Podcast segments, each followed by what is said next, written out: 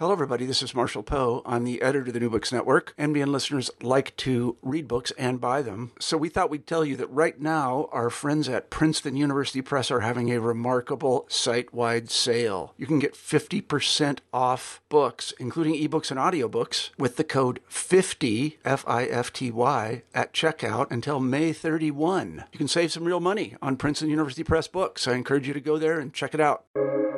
Welcome to the New Books Network. Hello, everyone, and welcome to the Performing Arts channel of New Books Network. Today, I am delighted to have with us Professor Stanley Rabinowitz and his latest book from Oxford University Press, And Then Came Dance The Women Who Led Volynsky to Ballet's Magic Kingdom. Welcome. Thank you so much for joining me today, Professor. Nice to be with you. Could you please tell us a little bit of your background and what brought you to write this book? Well, it's a long story, but I'll tell it. Uh, my training is in Russian literature. So I have a degree in Slavic languages and literatures. And my research had always been in Russian literature, early 20th century, the Russian novel. And of course, then I made a very unpredicted and unexpected detour into dance. I have no training in dance. I never studied dance history. Uh, I like to watch dance, but it's not a passion of mine. And the story is uh, in the late 80s, I was asked to write an article for a collection on Russian journalism of the late 19th and early 20th centuries. That is my specialty, late 19th and early 20th century literature. I chose a journal which was somewhat familiar with me. I wrote the article, and as often is the case, I became intrigued by the subject matter. This journal was a modernist journal of the 1890s, uh, edited by a woman named Lyubov Gurevich. Well, I should do the uh, published by Gurevich and edited by Volynsky. Volynsky was a name I'd heard of and learned more about when I wrote this article on the journal, but I didn't know terribly much about him. And I decided on the basis of that short article that I'd like to do more on this topic. And you know the joys of research. You don't always know where you're going, you don't know where it's going to take you. And boy, did I not know where this was going to take me. So I said to myself, I have a leave coming up. Maybe this was in the fall of 89. I'll go to Moscow for two months. I got a grant. This is where Volynsky's archive is located although he never worked in Moscow, he was basically a Petersburg person. His archive was there. I went to Moscow. It was a period of glasnost and perestroika. So the archive was open to me, unlike previous experiences where they were closed. In the post Soviet period or in the late Soviet period, things changed. I spent two months working in the archive on Volynsky and discovered that he was more interesting and fascinating than I ever thought. He was always a kind of a secondary figure.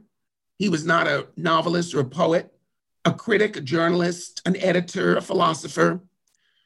It turns out that he is one of the most erudite figures of Russian culture of the early 20th, late 19th centuries the archive, if I spent two years, I would never have exhausted its contents. But when I got out of Moscow, I spent the next eight months in England.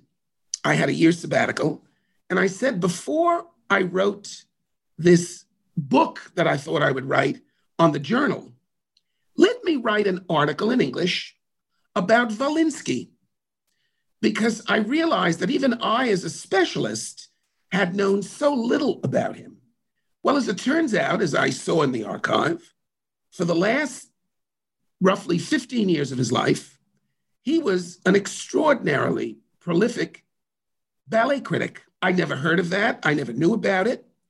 And so, what I did was to write an article introducing readers of English to this man's life and his work. I published it in a very nice, although not very large in terms of circulation journal. And two years later, when it came out, I got a letter from the editor of a journal in England called Dance Research. And he said, My colleagues and I have read your article, the last three pages of which were dedicated to Volynsky's career as a dance critic. He said, We are excited, is not even the word. We have wanted to know about Volynsky. We've heard about him. We heard the Russians will shortly republish his major work on dance, published in 1925, never reissued. Could you work with us? Could you write something? Would you like to write an article on this book? And I thought about it. And I figured, no, I don't know enough about dance. It's a very complicated book. On the other hand, I was always taught don't look a gift horse in the mouth. And I wrote back and I said, you know, I can't write a whole article on the book. I don't have the background. What I can do is translate some of Volynsky's critical articles on dance, which were available through microfiche or microfilm. Mind you, this is 1991. We're not in the real computer age. And I'll translate, I'll translate a few excerpts from the book, and I'll write a cover article. Yes, absolutely we'll grab it because it's free. And I said, you know, I have tenure. What are they going to do? They're not going to fire me for writing about dance, about which I know so little. I wrote the article and I sent it off. Uh, it was published. That is, I wrote the translations, the articles. The people in London included some wonderful photographs of some of the dancers Volynsky writes about in the large collection at the British Museum. They have a large dance collection. The magazine, the journal came out. It's a very highly regarded journal, but it's for dance people. And I thought that was the end of it. I really did. But this is the world of research, scholarship, publishing. Shortly after it came out, I get a letter from the very venerable dance critic, retired of the New Yorker, Arlene Croce, whose writings I knew just because I read the New Yorker. And it was a short note Dear Professor Rabinowitz, I just finished reading your piece. I have two questions. First, for a book that I am writing on George Balanchine, Balanchine was younger than Volynsky. They knew each other briefly in Petersburg. There was no love lost between the two of them. And Volynsky stayed in Russia. He never left. Balanchine left in 24, but for a few years, they knew each other. And so she wanted to know whether she could use one of the translations that I rendered into English for her book on Balanchine. The second question was much more interesting. Do you have, could you tell me whether you have any intention of doing more work on Volynsky. Well, so I wrote back and I said, of course, use what you can. And as far as the second question, might I get in touch with you? Could we talk? Because I've been thinking about this. Mind you, this is totally new territory for me. I'm coming in, it's like practicing without a license. In medicine, you'd be locked up. What do I know? So I called, I couldn't believe it a literature scholar. I, I, like to dance, but I'm not on the league of Arlene Croce. I called her. She was very, very encouraging, very lovely. And I asked her, I said, why should I write a book? Why should I do more on Volynsky? I don't know why. Can you? Oh, she said, I'll tell you right now why. First of all, this is a quote. First of all, uh, I don't agree with much of what he says in his criticism. But that's not the point. I have never seen ballet criticism written in this kind of a language. This is not the language of dance criticism.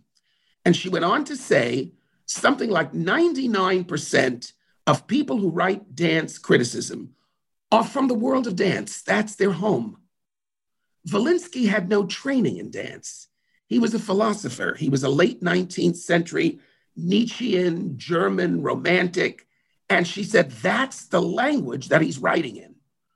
It's fascinating to see dance, let alone it's a teleology of dance, it's a philosophy. That's number one.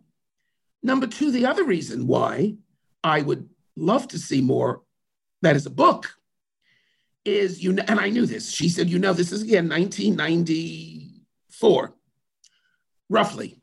She said, you know, what's very common now in the dance world are reconstructions of old ballets. And there's a woman, actually, I knew her. I met her before I ever spoke to Arlene Croce in England, who is doing a lot of reconstruction of the Stravinsky ballets. And, you know, there's no video. So we only have the criticism, we have the drawings and, and photographs. She said, Volynsky has such an acute visual memory. He, he goes to these performances, he runs home to his typewriter and he recreates so vividly movement, color, costume that we just don't know about. We just don't have it. That's fascinating. And thirdly, she said, and this was certainly self serving, God bless her, she said, You know, I have studied Balanchine for so many years. We know so much about him, except his early period when he was living as a young man in Petersburg. And Volynsky recreates the world of Russian ballet. So, as a matter of fact, Volynsky wrote an article where he talks about the young Balanchine performing in the Nutcracker. So, actually, she said, I think people who really are interested in Balanchine, now you're talking big time, would really benefit from a book of articles, translations, whatever. Well, she got me very excited. And so I did it. Now, agreeing to do it is one thing, doing it is another thing. One of the things that I didn't uh, plan on, I didn't foresee, luckily, because if I had, I would never have gotten into this. Two things. First of all, it has to do with the Russian language and the difficulties of translating, namely ballet criticism, into Russian. Why? It just so happens that in Russian, the word for foot and leg is the same. Naga. That's right. The word for arm and hand is the same word, ruka. If you don't know the context, you do not know whether to translate moving her hand or moving her arm, right? That's number one. You go crazy. Another thing is it's just a peculiarity of the Russian language. To enter and to exit, when it comes to stage, is the same verb, but the preposition which follows the verb means either on, it means to go either onto or out of. Now, if you have the preposition, you know what he's talking about. She went onto the stage or she exited. But very often, Volynsky leaves the preposition out. You don't need it if you know the context, if you know the ballet. Well, Stanley Rabinowitz did not know these ballets that well. And I had to deal with it. The next thing, of course, and was because I didn't know the ballets. It was not just these words that were baffling, there were some other issues as well. So I had a colleague who, and this is one of the joys of the project, I'd love to do a book about this. I won't. Suddenly, every third woman I met, particularly younger women in their 30s, 20s, danced when they were young. I had a colleague, she was my colleague for over 10 years. I never heard of her interest in, I never heard that. I happened to speak to her about this. I said, gee, what am I to do? Oh, she said, well, of course, I remember dancing this. In those days, they had these laser discs. Get yourself the laser disc of this ballet, watch it, and obviously, and then you'll know what he's talking about. So the point is, I went into this very naively, the best way to go. And I really put in much more than I bargained for. The second installment was another submission to this journal, Dance Research, with more translations and another cover article and more praise. And then I figured, you know, I'm not going to do any more short articles. This will be a book. And because I thought I had so little at stake, I figured it's not my field. I have tenure. I'm kind of enjoying it. Who cares? Well, 10 years later, I cared an awful lot. I finished it and it uh, eventually saw the light of day. How it saw the light of day uh, may be an, as a question I'd be happy to answer, but it may get us very far afield. But I don't know what to say. Uh, I could, you know, anyway, are you interested in more of this publication history and my journey as a writer of Volynsky and dance criticism? And then we'll get up to the very specific Absolutely, because I think the first book, Ballet's Magic Kingdom, yeah. and that field that right. goes into this one. So yeah, please. Uh, well, I'm going to try not to name names. I mean, I, I am not sure how uh, appropriate it is, so I'll I'll do my best. Uh, I did all this translation, and you know when I spoke to Ms. Croce ten years earlier, she was so excited. She said, "You know, if you want, I and another ballet writer, we will recommend you for a Guggenheim. If you're interested, this is really good stuff. Well, I wouldn't go near it. I figured, me? A Guggenheim? No. And she started telling me, gee, you know, you could publish it here, you could publish it there. She listed a couple of names.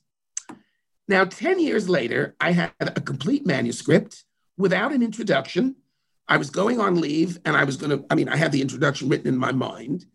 And I wrote to a woman who was one of the readers who identified herself for the articles that I submitted to Dance Research. She told the editor, and this is unusual, that obviously she loved it, go publish it, but there were a few things that clearly Professor Rabinowitz as an untrained dance critic could use a little help on. And of course, I took her advice. But if he has any other questions, please, here's my name, here's my number. Well, I didn't. But 10 years later, I figured I'm calling her. So I got in touch. Of course, she remembered me. And I said, Look, I'm like a babe in the woods. I've got this manuscript. I don't yet have an introduction. It's coming. And Arlene Croce gave me these names. Oh, no, she said. Mm, you'll give it to me. Mm, I'm editor of a series of dance writings. I'd like to see it. I sent it to her. I'm not sure with, I think without the introduction. Four months later, now the theme of this story is good news versus bad news. Four months later, I hear from her good news and bad news. The good news is that the outside reader that she gave the book to loved it. And she said, I've got the reader's report. The inside readers from the press did not, for the most ridiculous of reasons. They said Volynsky too often used contractions, isn't, doesn't, come on. And secondly, they didn't like him. Well, that's true. He was a very passive aggressive man. I'll get into this a little later. And she said to me, You know, I don't want to fight that fight. I really don't want to fight the battle. So that's the bad news. However, there's more good news. One of the names that Arlene Croce gave you 10 years ago, or one of the places to send it, I know the editor of the series. I will write, and then I think you'll be asked to send the manuscript. I think, you know, I'm relaxed about this. Okay. I have teaching, I have a life. Sure enough, this guy writes to me. Well, I hear you have this, and now you have an introduction. I'd love to see it. I sent it. He asked me for suggestions about readers. He said, I'll find a reader. Do you have anyone? And we went right through it.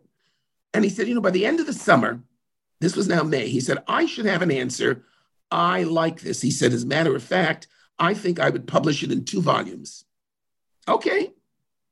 I sent him the stuff. Uh, I get the first reader's report, ecstatic. ecstatic. And now I'm waiting for the second report, and it's late August, and I got to think about teaching. And I get an email subject good news, bad news. Uh, the bad news the second reader has not finished reading. I've tried to get it out of her. Uh, she likes it, but she's not finished. Uh, I would go further on it, but the bad news and the good news is also is that the press that he was working at just discontinued their series in performing arts. This is the name of the game. Few people are doing performing arts. He said, so they now, I've lost my job. They're not in the picture. However, the good news about that is that I think I'm going to get another job. He's been around the block, and I'd like to take this manuscript with me. Fine. I said, I'm not going anywhere. And I, so I let him do it.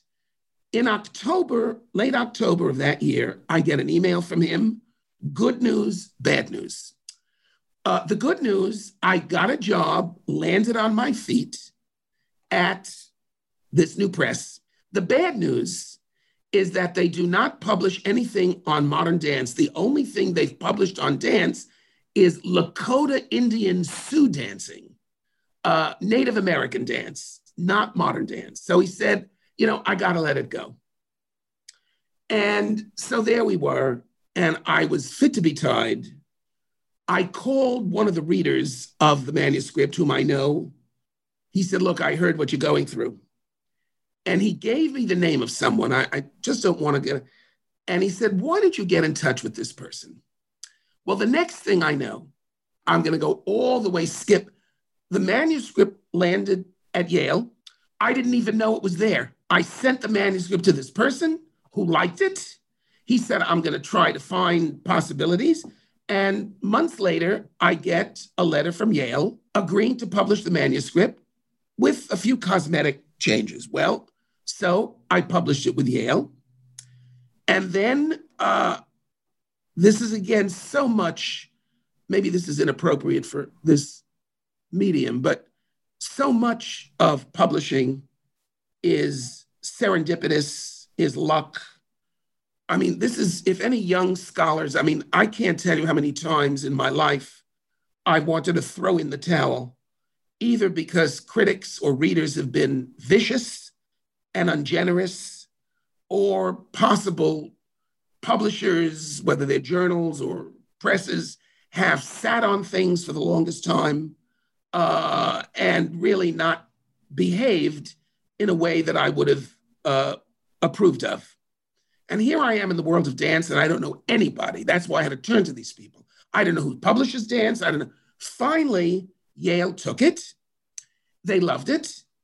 And again, as luck would have it, of course, I had no knowledge, I had no input. The book came out in November of 2008. Uh, at the beginning of the third week or the end of the third week of January, I got a call from the editor saying, Stanley, sit down.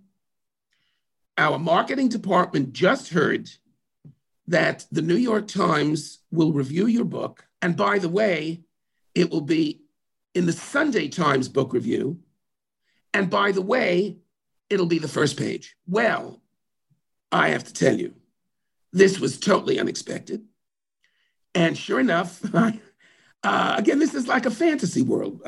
I didn't know if we published. This one didn't like contractions. They hated Volynsky. I was so sick of seeing leg and foot and who cares what she's shaking. Get me out of here.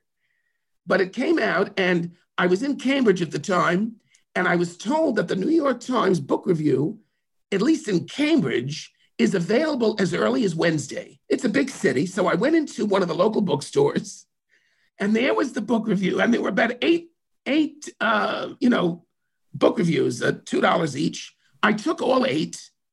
And the woman who actually knew me, I mean, I, she said, gee, she said, uh, eight of them were sold out.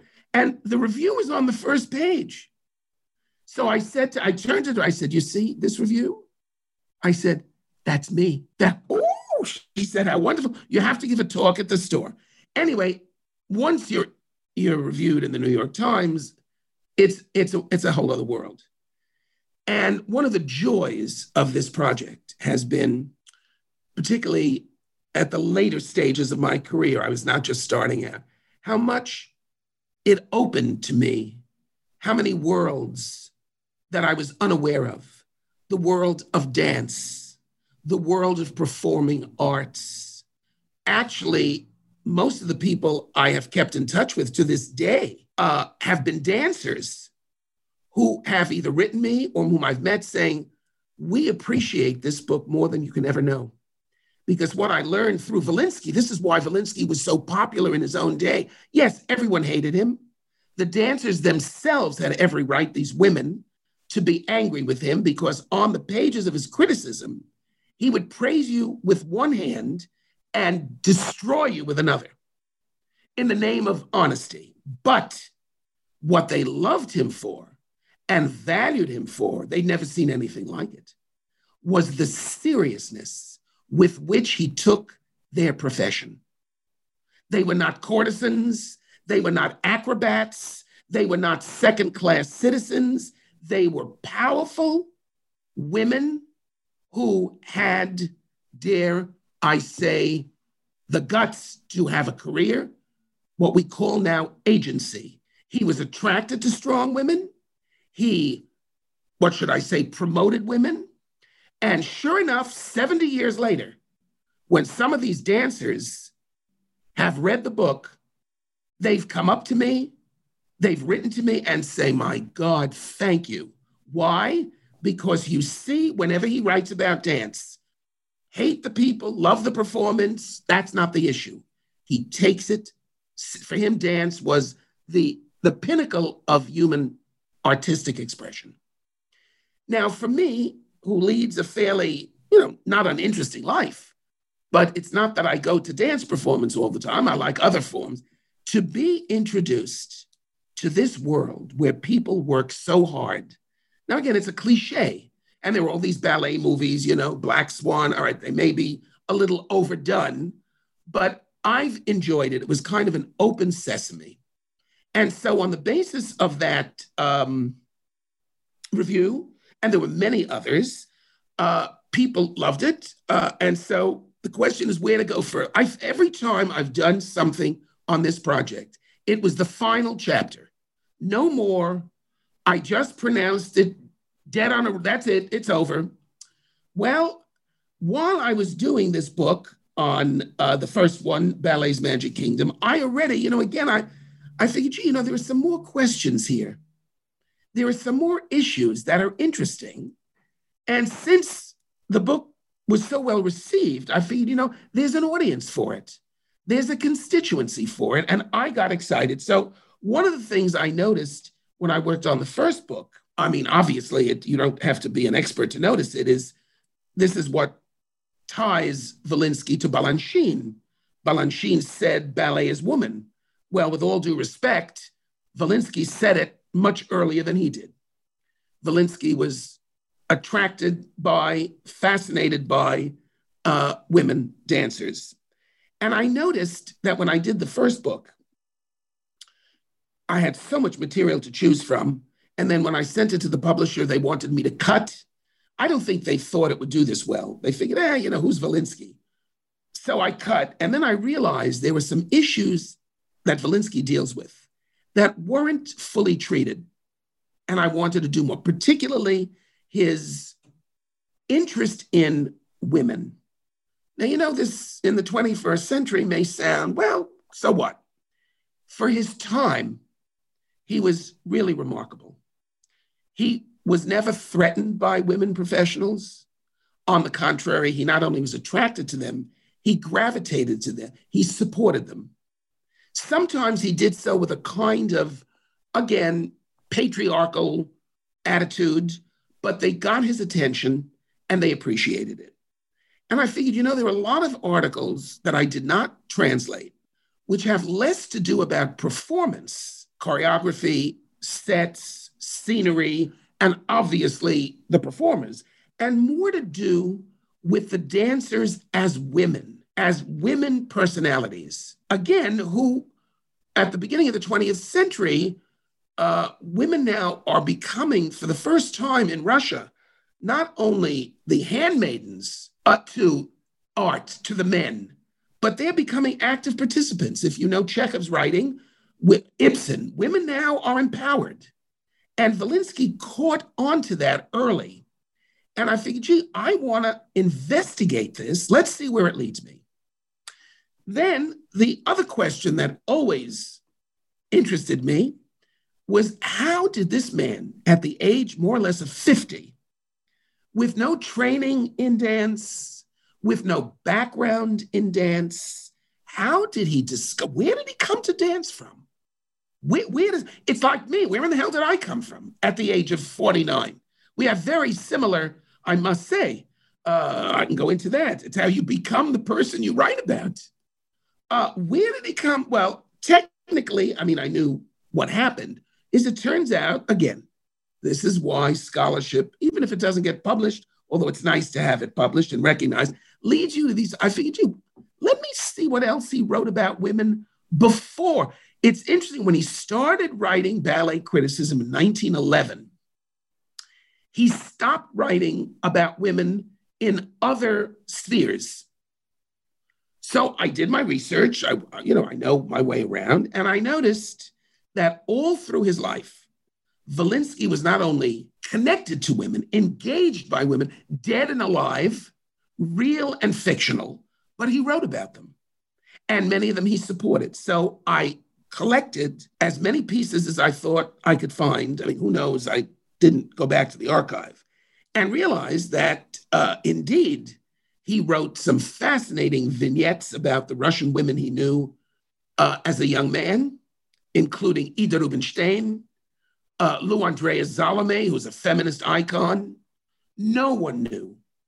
The president of Amherst College wrote a book on Lou Andreas Salome. No one knew, no one, it was never written about, that she started off with Volynsky. She was from Petersburg, from a Russian German family.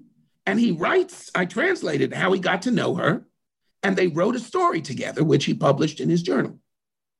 Then he wrote this extraordinary piece. If anybody wants to read anything in this book, and then came dance, it's the article on the Mona Lisa.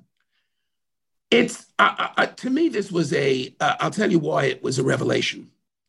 It pointed out what Volynsky was at his most basic. He was a revisionist. He loved to be a trailblazer, except in his case, that the trail that he followed led backward rather than forward. He was terrific. Uh, he was an iconoclast. This is no good. That's no good. And so at the turn of the 20th century, when, as Nietzsche said, this is a reevaluation of values, when everything was up for grabs, Volynsky was right that, yes, throw the whole thing down.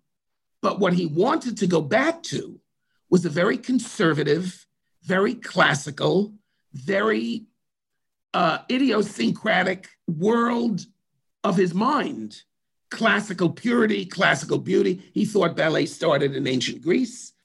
Unlike Balanchine, who also was an iconoclast, but his iconoclasm led him to the future, led him to something new and different. What I realized about Volynsky, uh, particularly in the writings about women and the one on the Mona Lisa, he was so educated. As a matter of fact, he was too educated.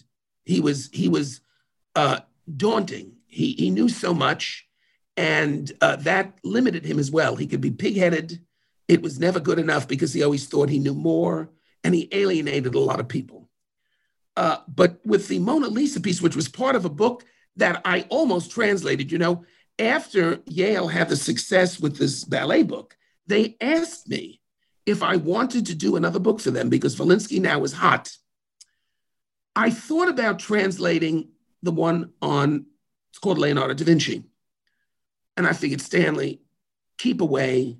You've already invaded the field of dance. I couldn't draw a straight line if you held my hand. Please stay away from art. Uh, uh, you know, you have to have, have you no shame? No shame. That book was a sensation. He was made an honorary citizen of Milan. I visited the library in Milan. Uh, there's a whole room uh, dedicated to Volynsky. He left that library when he went there to do research on Leonardo, who lived in Milan for a while. He left his books there, and they have uh, all of his library. Well, I came there, it must have been, I don't know, 98, 99. They couldn't, and I speak Italian, they loved me. Oh, signore professore. I wanted to see the books. I don't think anyone had been there for 70 years. Who knew Volynsky? It was all in Russian. It, but the article is fascinating. He really overturns all of our preconceptions about the Renaissance and about Leonardo da Vinci. Now, I showed this to a colleague in the fine arts. She and her husband are both, they both do Renaissance Dutch art. And she said, Stanley, listen, this guy is so wrong about certain things. He's just wrong subsequent scholarship has discovered things that he couldn't have known about. But they said about this article what Arlene Croce said about her experience reading his ballet articles. I can't agree with everything, but there's nothing like it. And so for me, exploring Volynsky's writings about women outside of ballet was a pleasure. And what I found, at least that was my theory, I think it's true, is that he wrote about women in the arts, either in pictures or in literature, or women who literally practiced art as writers, as actresses like Rubinstein, poets like Zina Davis. Uh, that mindset led him, I believe, to the women on stage because he was looking for, let's call it a religion. He was looking for an art, an expression, an expressive form, preferably with women in it, which would lead him. This is a very, you know, again, Neoplatonism, late 19th, early 20th century, symbolist notion of the transcendent. And that's what he found women in ballet to represent. These are the perfect, but this is why he did not like Isadora Duncan, oh, by the way, he wrote now again. You read it and he said, Oh, come on, come on, give the woman a break, be polite. At first, he loved her, but then no. And by the way, in the second book, and then came Dance, I, of course, I'm reading now with my whole new life. There's a scholar named Ann Daly. I wouldn't know about her work, but now I'm studying it. She wrote a marvelous book called Done into Dance on Isadora Duncan. It's I loved it. And to tell you the truth, not to take anything away from her at all, I don't know when, in 1912 or 1911, whenever Volynsky wrote the article that I included in this volume, Volynsky basically said the same thing. Oh, gosh, she says it in 300 pages that if you're interested in dance, I'm, I'm, I'm, mauling it. I'm not only, if you're interested in dance and dancers and women on stage, for the moment, their personalities, their biographies, uh, Isadora Duncan is your, is your dancer. It's all about her. She's an actress, she's a performer. But if you are interested in dance as an art form that moves you from the literal to the figurative or to the mythic, from the historical to the mythic, then she's not your dancer. She's much too interested in her own expressive personal talent. And what Volynsky was looking for, now he wrote about her as the anti dancer, but all the other ballerinas, and of course, particularly two, Pavlova and Spesivtseva, I'll get onto that, he was searching in them and of course, he could never quite find, no one finds utopia, then it's no longer utopia. But he came pretty close in seeing these extraordinarily talented, shapely, beautiful women, not necessarily beautiful in their facial quality, but in their body, in their movements, in their coordination. This for him was what he was looking for dance as the ultimate expression of artistic endeavor and women, by the way, he was slightly criticized uh, for excluding men. Now, you read his criticism, and of course, occasionally he'll mention a partner. Nijinsky is there, a few others, Samuel Andrianov, but it's all about women. And that's what his quest was all about. So I decided to translate these pre ballet articles about women and then follow it, part one, in this new book, with articles that I never quite captured in my selection in the first book. More about women, and I, and I include many, many more women in the second volume. And that's how I got to where I was with this book. Now, uh, this um, was a little uh, also every endeavor in the world of publishing, particularly nowadays in academic publishing, is an experience. Uh, I thought that Yale would want a second volume, uh, and they sat on this manuscript, and then they decided that's their prerogative. They are not doing much in dance nowadays. They're much more in art books and large books. Okay, so where to go? Well, I knew someone who had published with Oxford. They were wonderful. And so they were happy to do this volume. Of course, uh, I don't know if I could do this again because the world of publishing now is all technologically uh, based. I'm not used to that. For instance, uh, you know, pictures, you have to have a certain dots per inch. Don't ask what I had to go through with these photographs. You can go out of your mind. And publishers now expect authors to do all the work. I have to say this. Then, uh, of course, Oxford is a you know it's a, it's it's a global, it's international company. It so happens they, at least in my case, they do their all their production, the editing and the printing in India. Now these are British educated people. I'm not, believe me, criticizing their competence, but when they're several time zones away and they don't want you to call them, they want it all online. Well, it's track changes and all. Oh, give me a break. I can't deal with this. So, but finally, it was a labor of love. It came out. Uh, I love the photos, the pictures. I could give you a, an article on each one. And here again, and I'm going to stop. Uh, ultimately, the joy of this project, well, it's manifold, of course. The joy has been to have the pleasure, maybe even privilege, of getting to know people, very often by mail, never met them, in the world of dance who are so engaged, so involved, so cooperative. Uh, for the photos, I had a write to various people. I never met these people. Who the hell am I? All right, they knew the first book. Who is Stanley Rabin? We, we don't know who he is. You need a photo? Of course. We'll even do it for you. But they were so excited to, to, to have their, their love of dance discovered and perpetuated. This gave me, I can't tell you, just great, great pleasure. The other thing, as I said before, I, I don't know what I am. Am I a writer? Maybe I am. When I'm writing, I write, but then I do something else. There really is, particularly when you're doing something that is current. My research has brought me to the 19th century, so they're all dead. But to write about something as current as dance and performance, and then to have access to some of these people who are experiencing your work on the page is something, you know, it, it, it you can touch it. It's not like you're writing something or you're working on an assembly line, you do your little project, and you never see the end of it. You do your little thing. With most research, that's what happens. You get a few readers, they'll in the dance. I'm going to give you one anecdote, and then I, you know, I do go on.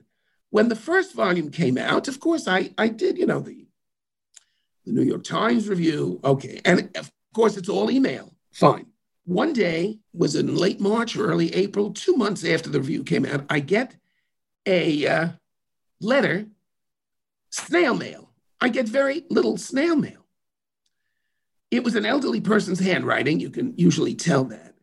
And the return address, full disclosure, uh, Hattiesburg, Mississippi. Hattiesburg, Mississippi. I, I tell you the truth, I don't want, I thought this could be a Ku Klux Klan. They see this Jewish guy, we're going to burn it. Hattiesburg, Mississippi. What the hell is going on? I open it up. And I have to tell you, I have it. I should laminate it and frame it and take it to the coffin. It is one of the most lovely documents. I didn't think to bring it. Dear Professor Rabinowitz, he writes me. He has, he tells me who he is. He's, well, I spoke to him. He's dead now.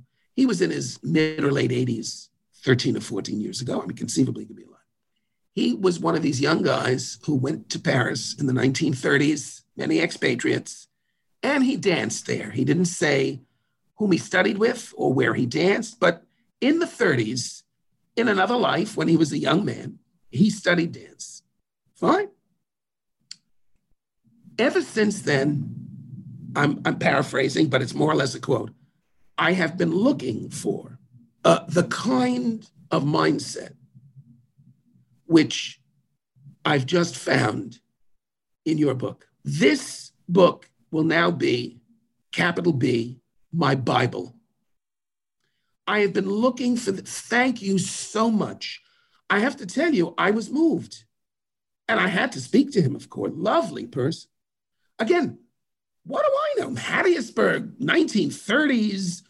Uh, here is a person who gave his early years, I don't know what he does, I did not go into detail, to dance. Obviously, he never became a professional. I mean, I don't know what he did, but he certainly wasn't on the big stage. And it was part of his youth and part of his idealism and part of his dedication to an art form which only fanatics can deal with. If you're not a fanatic, you, you shouldn't be in dance. I learned that. You have to be a fanatic. Uh, what they go through, and Volynsky brings this out very, very well. And I think he was one of them. And now, at the end of his life, 60 years later, from the 30s until, I don't know, 2010, 70 years, he's found this book. He has found this man. I, I, I tell you something uh, on a perfectly human level.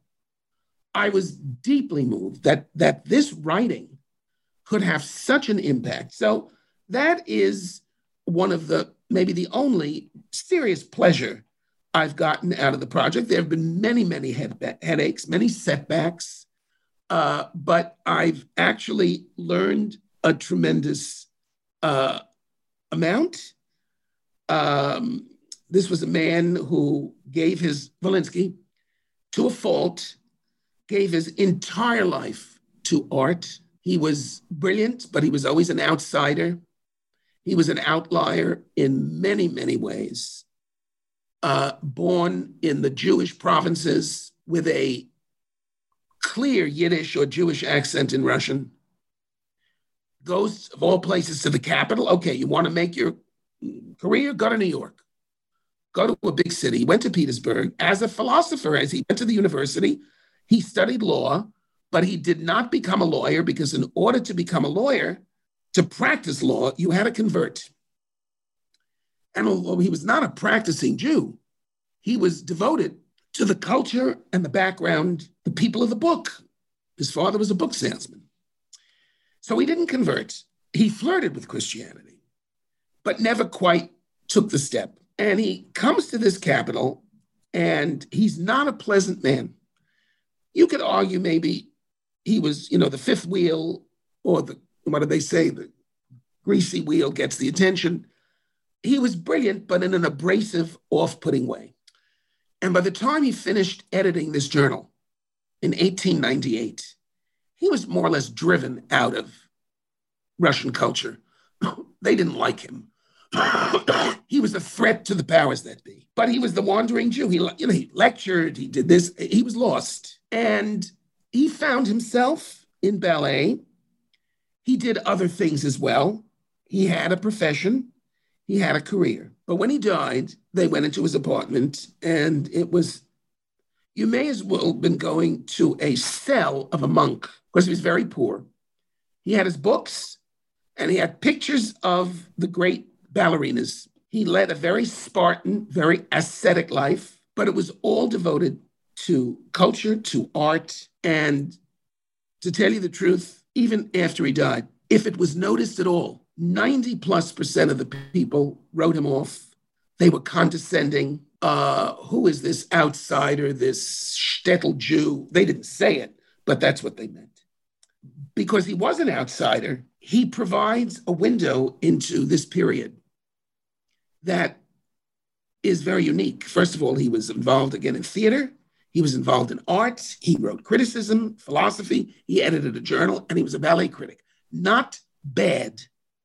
So when you read his writing, most of which has not been published, let alone translated, you really, I, I, it's like an open sesame. My God. Yet he died alone. He had a daughter whom he was estranged from. Eventually, she came to see him in the hospital. He died of a heart condition. I mean, he died of a broken heart. Who knows? He never agreed with the revolution, but he never outwardly opposed it. He did not leave the Soviet Union. He could have left. He stayed. He died in Leningrad in 1926. But after he died, he was totally a persona non grata. And again, I don't want to stereotype or generalize, but he lived what he wrote about. There was no separation between the scholar thinker and the person. For whatever reason, psychologically, I'm sure you could do a number. He was attracted to what ultimately he couldn't have. And that were these beautiful Slavic women, particularly dancers, their bodies, their talent. And it was really sad because the love of his life, of course, his favorite dancer was Anna Pavlova. Why wouldn't she be? Although he saw her only a few times. You know, one of the things that's interesting is most of the famous dancers that we're familiar with, Karsavina, Nijinsky, Pavlova, they left Petersburg to go to Paris. This is why Volynsky hated Diaghilev. You know, some years ago, there was the 100th anniversary of the Ballet Russe. And yeah, I hate, you know, I'm a little like Volynsky. I, I don't want to sound, I don't know what, um, holier than thou, but uh, we have a tendency to hero worship. And Diaghilev is one of them. Oh my God, what he did. Well, actually, uh, everyone has another side. And Volynsky, uh, to say the least, did not like Diaghilev. He wrote, I have an article that never appear, appeared somewhere else about Diaghilev called The Yellow Devil of Dance. I, he hated him. And one of the reasons he hated him was because he stole these fabulous dancers, brought them to Paris, where, of course, uh, they danced before the Golden Calf. Big money, lots of fame. And here, Petersburg is left almost without them. Some of them came back for a while, Pavlova was one. He adored Pavlova, but even with Pavlova, she was the standard. She was the gold standard. Even with her, he finds moments when he can be nasty in print. Well, she left, and then his great love, the saddest love, this is Cyrano de Bergerac, was Spesivtseva. Uh, like many of the women, I can't generalize, but some of these women uh, either had no fathers or weak fathers, or there's something. So I can't, I'm not a psychologist. And the last thing I'm, but what I noticed is that these fabulously talented women that you don't like to say this because it's not, they were looking for strong uh, men because men were in charge. And I have to say, as strong as Volynsky was, as patriarchal as he was, I would not reduce this to, oh, they needed a man in their life. This was someone, it was like Pygmalion. He adored what they did. He adored it. How could they not feel validated by this brilliant man? And when it came to Spesivtseva, he really crossed the line. He fell in love with her madly, and she rejected him. Why not? She was younger, she was very different. Uh, she probably figured, my God, living with him a couple of days, you go out of your mind. But she she adored what he did. I have a letter that, not a letter, a speech that she gave in the introduction to my latest volume, which is, I mean, you can see why Balanchine had some problems with Volynsky, because Balanchine wanted to be loved by all these women. Well, frankly, George, uh, some of these women actually loved Volynsky maybe more than you, or as much as you. I mean, it was reported that Balanchine loved Spesivtseva. But when you read what Spesivtseva says about Volynsky, no one could match that. And he was terribly, terribly rejected. He wanted to marry her. He wanted to marry Ida Rubinstein, another strong woman, was really nuts. Uh, he was willing to do it, and she rejected him. Uh, I like the idea, the notion. Again, I, I don't do it. Maybe it shouldn't be done. by these powerful, strong women being attracted to the skinny. He was like, he's Woody Allen, but he's brilliant. And they were fascinated, good for them, by his, certainly not by his looks, by his mind, by what he allowed them to think about themselves. Can you imagine that? I mean, again, we know dance was not, you know, some people are in Ida I mean, rich, fortune, Jewish. When her family found out that she wanted to go into the theater, they they moved her out of they they threw her out. Only courtesans, actresses? It's untenable. But not for Volynsky. Volynsky treated these women as equals. As a matter of fact, they were superior. So when you read that the revolution came, the world of ballet was threatened, these artists had left, Volynsky never saw the ballet russe. He never left Russia. After 1913, he heard reports.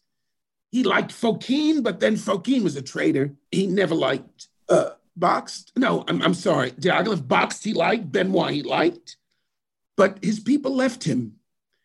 And the final blow, it was one of several, was when Spesivtseva left and she went over to Diaghilev.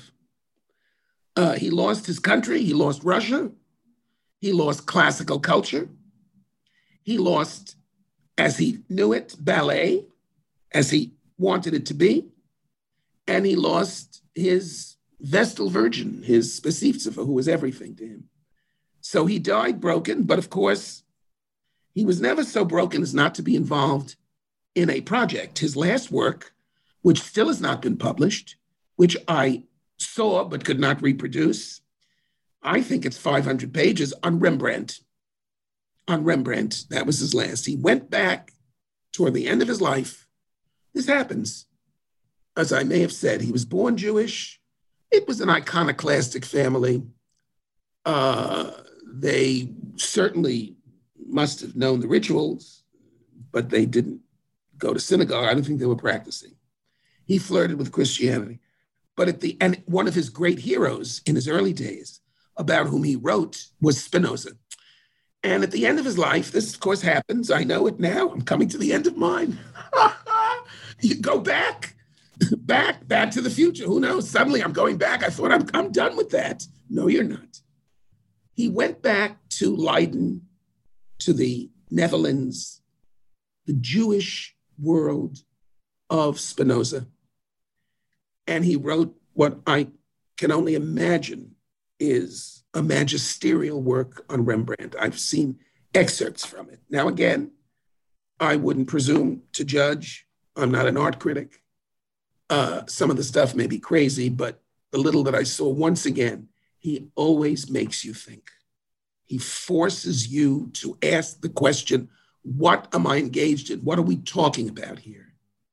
Uh, and he worked on this book. He finished it. Uh, I don't know why it hasn't come out. I just don't know. Of course, the Russians are known for their textology. They give you uh, all kinds of editions, which are so they might still be working on it. But uh, it will come out. It will come out. But that was his last work. And then basically he closed his doors and he didn't go out very much. And eventually he passed away uh, I think, very defeated, certainly unappreciated and unloved. Part of it was his own problem. He he he he um, alienated people, but I found him to be, as you may be able to see, I haven't worked on this for years. Uh, I don't think, much as I would love to go on with this, I, I don't want to leave what has been so pleasant and so stimulating. I did have some ideas uh, about going on in dance of the period. Uh, I'm too old now, and I don't think I'm intellectually not up for it. I mean, I, but I'd have to go to Russia, and I don't have the energy to spend the time I think you need. Uh, there were two things that interested me. They might even be related. Uh, one of them was the number of ballet schools that exist. You know, Volynsky opened his own school in, in Peter, Petersburg, Petrograd. There were several schools uh, run by dancers. In the post revolutionary period up until I don't know when, some of them even left. Of course, Vaganova, she went on forever. The school was named after her. But I mean smaller schools. I would have loved to do something on that. The other thing that I don't know, again, if there's even a, a serious uh, discipline in this, but one of the things, again, what do I know? I come out of this, I really, without a license. Uh, one of the things I noticed, as I said before, when you do dance and suddenly I'm going to Jacob's Pillow and I go to the America. I mean, God knows, I met somebody once at uh, the American Ballet in, in New York, and and he saw me with two fairly, you know, one on one arm, the other with another. He wrote back. He said, "Stanley, who would have ever believed? Look who you're hanging out with." Well, those days are over. But uh, one of the things that interested me uh, was the phenomenon. I think it's a phenomenon of the ballet mother. It may not only be the mother; it's usually the mother. It could be the father in uh, Lydia Ivanova's case, this great dancer who mysteriously died in 1924, she was drowned. She was supposed to leave Russia with Balanchine. She was one of his partners. He adored her. She drowned, and they, two weeks later, the rest of these guys left for Germany and they never came back to Russia. She had a father who was the equivalent of what I want to call the ballet mother uh, I would love to. I don't know how I would quite do it, but you know, you start and you never know where it's going to take. I'd love to study the phenomenon of where you know you ask how did I get involved in Volynsky, and how did Volynsky get involved in ballet? Well, another question is how did these young girls literally get involved in dance? I mean, it's obviously you know what has to happen, and they're invited to the capital, and then they get all their expenses. But is there such a thing, such a phenomenon as let's call it the ballet, like the soccer mom. To what extent are they involved? What role do they play? What is their role? I just thought that if I went on, uh, I might do something else. Of course, there's always it's you can go on for another five years. Uh, Volynsky's criticism is so copious. There's there's more to do, but I'm done. I'm done. I never thought I would do the second project. Quit while you're ahead. I don't have the time. I don't know if there's anything left, but uh, it's a it's a remarkable. I mean, I know I should know better than that. It's a remarkable period. What I loved about it was, as much as I thought I was an expert in Russian Russian culture and certainly literature, uh, I think I didn't know nearly as much as wow there is to know about theater. Uh, not only Russian theater, you can read anything you like about theater, but I mean the inside world of theater. The personalities, the goals, the hopes, the uh, weird and extraordinary combination between dreaming and fantasy on the one hand, and just hard, backbreaking work on the other. And what motivates these people, what keeps them going, uh, particularly in Russia at that time, is something that I really treasure. Uh, you know, there are little facts which one can look at as little or much bigger. And it's always dangerous to put too much emphasis on either direction. But you know, Volynsky was in some ways, not in all ways, responsible for the continuation of the great Mariinsky Theater, which used to be called the Kirov. Now it's gone back to the original, you know. In one of the articles that I published, uh, translated, you know, uh, in the early 20s, by the early 20s, after the Civil War and Russia was devastated, it was quite clear that ballet's days were numbered. This was a regime that, that was in power. The Reds won, the Bolsheviks won. Ballet was something they wouldn't go near with a 10 foot pole.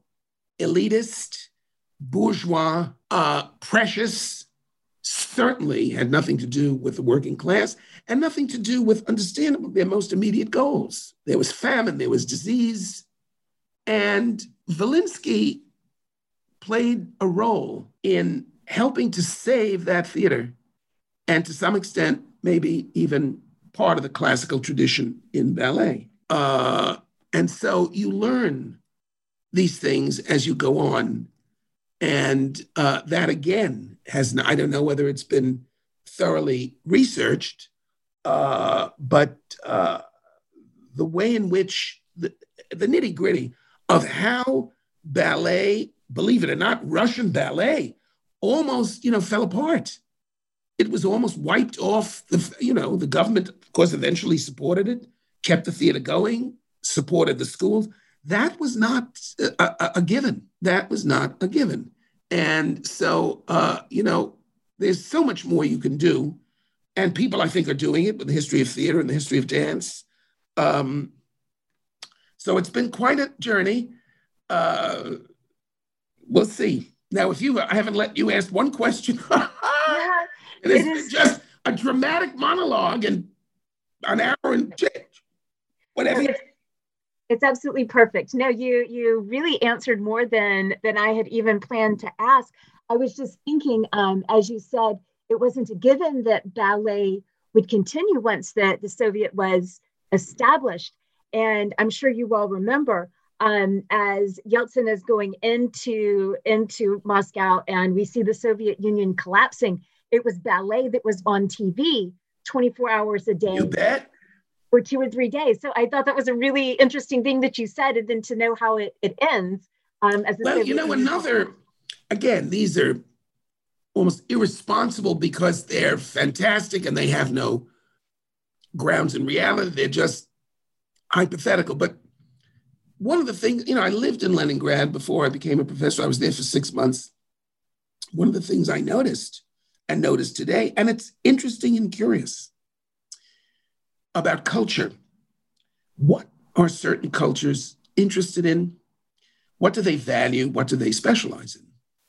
You go to the Soviet Union, as I did, and you saw at least three things and I, I just wonder, and I think they're related, and the question is why. They're fan- I learned they're fanatic about three things in no particular order chess, hockey, and ballet. Oh, hold on, Mike. Can I go? My door doorbell is ringing. Yes, I'm going to pause it. Um, okay. Okay. Um, could you please continue your your your thoughts well, about? You know, I wonder whether uh, this all fits into the combination uh, between the intellectual, the physical. Uh, they all have their own strategies, whether it's the choreography of chess, which is, of course, more of an intellectual car or choreography purely physical of hockey. Uh, and obviously, the special choreography, which combines the two, the abstract and the real of, of ballet. It's all I know is that um, they, again, I hate to generalize, but where you see, you know, they say put your money where your mouth is. The Russians have invest a lot uh, in certain um, areas, which they rightly feel they are proud of because they've made so many accomplishments in. And uh, when ballet was threatened, uh, Volynsky argued and to some extent, he was successful. He knew he was a former law, I mean, was never practiced law, but he still remembered. Um, he made the case that uh, brilliantly, very deftly, that, well, the revolution, let's be honest, what's revolutionary about it? Well, one of the things is the liberation of women. So they said, the emancipation of women. And they wouldn't have to be home. They could work and they could, or, well, Volynsky then started using that idea of the emancipation of women as being something radical and revolutionary to, well, who, who are the greatest stars of Russia? The women, ba- the ballerinas. I mean, you want to talk about, again, agency and power and effectiveness. Now, again, he would then obviously know how far he could go and how far he couldn't go. And so he said, well, all right, you know, we could we could have a more heroic ballet. Uh, he didn't quite say it doesn't have to be some of the themes and the topics like Giselle, you know, which was so precious, but we could do, you know, and of course, to some extent, he again, he really was a was a seer. He he already could could predict what the Russians call drambalets, this dramatic like Spartacus, where you know, the plot is everything and it's not as ethereal or as abstract, certainly as white ballet, as Balanchine. Uh, so that um, he knew, he felt that uh, maybe instinctively Russians of almost whatever political caste had a pride in dance, dance performance, and that should be saved and nurtured, not quite with the same vocabulary as he had engaged in before the revolution. And so he um, he knew how to deal with this, and to some extent, he he he was convincing about salvaging this great theater uh, and holding on to it to provide the kind of excellence in dance performance that you know workers could appreciate that it was more universal than just this ethereal abstract. And so to that extent but i again i, I don't know what you do with it these are general but i know when i got to russia it seemed to me that people got very worked up about hockey couldn't get a ticket literally fanatic chess. My God, I got off the plane. It was February 1st, 1973. I was the only foreigner on the plane. There weren't many people to begin with. And I go into this airport that looked like it was, you know, in the middle of nowhere. And yet it was Leningrad, a major city. And there were all these soldiers sitting around playing chess. I, I couldn't imagine. I mean, that was something. What's wrong with this picture? I could never imagine that. And then when you get to town, no, I didn't go to sports, but of course, Oh, yes, ballet, you know, the hottest tickets in the world. Baryshnikov was still there. Um, so it's, who knows? Um, they do take a pride uh, and, a, and, a, and, an understandable pride in, uh, in dance. Of course, they're terrific in so many other forms of art, but it's something that I really came to uh, appreciate. And uh, so, um, again, I, I'm a little reluctant to leave that as a as a topic of but I've done what I can and I I'll, I'll do other things. Well, I, I the, this book is just absolutely fascinating. I thought it was going to be a book all about ballet, and and it is, but it is so much more. Um, and so I, I certainly appreciate all of your efforts. I, I have a a bit of a crush on uh, on him right now um, because he is so controversial uh, and it, it, almost curmudgeon. It sounds like in some of yes. his dealings, but his his fascination with the body and deconstruction of, of ballet and um, this book was so much more than just about ballet. So I I absolutely thank you so much for for writing this book and for taking the time to to spend this interview with me. It's been amazing. I'm so delighted. It's always nice to have an audience. Uh, and I think he, he maybe wrote it for people like you, interested in the arts, uh, particularly women in the arts, uh, and someone who could appreciate him on his level, who also has, uh, that's another story. I mean, it's an interesting story, uh, a more feminist approach. That is, you know, the last thing I may tell you, if you have another five minutes, Yes, please. Uh, publishing. You know, I submitted the manuscript to Oxford. And before I even submitted it, I spoke to some colleagues and they said, you know, Stanley, be careful. Women in dance, you use the word women, and you're going to open up a Pandora's box because there's nothing here about feminist theory. And I was nervous about this book because the first one although I have to say I like the second one better for the reasons you may be indicating. It's so much broader. There are so many other issues. The first one, you could use it in women's studies, you could use it in dance, but its range was, I think, narrower than the second one. Uh, and although obviously in the first one, women are front and center, as I said before, uh, they're part of a larger uh, uh, picture of, of the performance, although he does go into some detail about certain women. So my colleagues, certain colleagues at Stanley, proceed with caution. And again, one of the exciting, exhilarating things, liberating things, but also the terrifying things about moving into these fields is they're like minefields. You don't know what the heck is going to happen.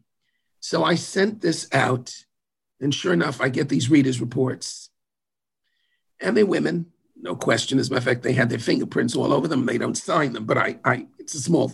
I know the field well enough. I get, uh, oh yes, oh what an honor. Oh yes, but we're very sorry. Each individually, without no, we're very sorry, but no, you can't. No, we do not recommend publishing it because where is where's the whole feminist? There's nothing here about feminist theory and performance theory.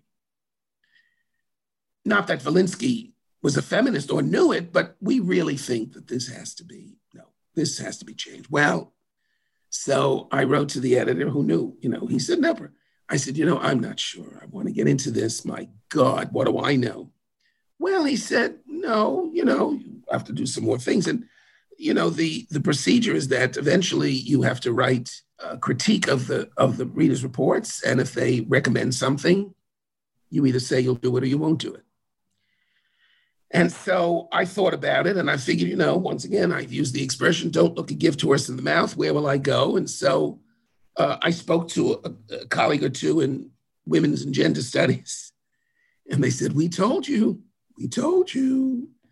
Anyway, I sent my response to the editorial board, which was respectful but a little cranky.